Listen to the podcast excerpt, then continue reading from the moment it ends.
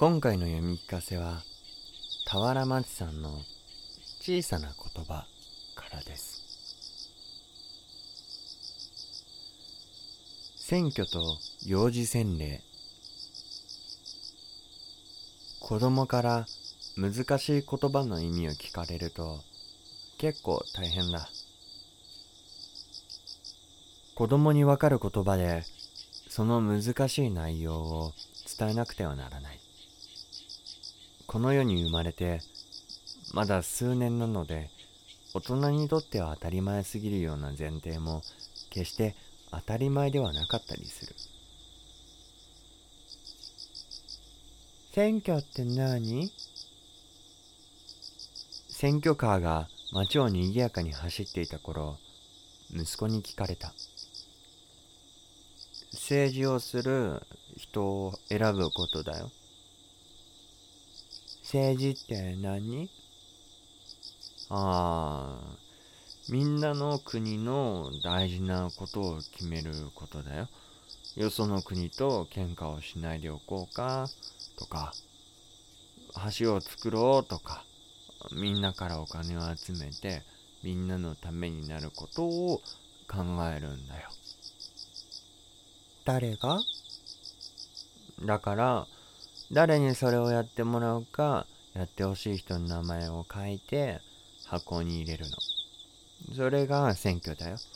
一番たくさん名前が書いてあった人が政治をするの。ふん。それじゃじいじがなるかもしれないね。え？あいやじいじは立候補してないし。と思ったが立候補の説明はしていなかった。子供の周りの大人の中ではじいじが一番それに近いように感じたのだろう。じいじにそのことを伝えるとまんざらでもない顔をしていた。幼児洗礼って何？私のいとこの子供が教会で幼児洗礼を受け我々親子も参列したのだがその儀式の意味を伝えるのはなかなか難しい。いとこの子供とは夏休みに何度も遊んだ仲である。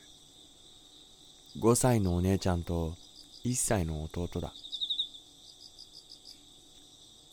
リコちゃん何やってるの？るいくん暴れてるね。儀式を興味深そうに見守っている息子に何と説明しようか試作した。あのね2人はこれから神様の子供になるの。そのために今いろいろやってもらってるんだよ。息子もカトリック系の幼稚園に通っているので神様のお話は先生からよく聞いている。我ながら分かりやすく言えたなと思ったのだが息子はものすごく驚いたようだ。え？じゃあリコちゃんとルイくんは今日から透明になるの？透明？神様は目に見えない存在だ。だから当然神様の子供もそうに違いないと考えたようだ。人間は透明にはならないという大人の前提がこの柔軟な子供の頭の中にはまだないのだった。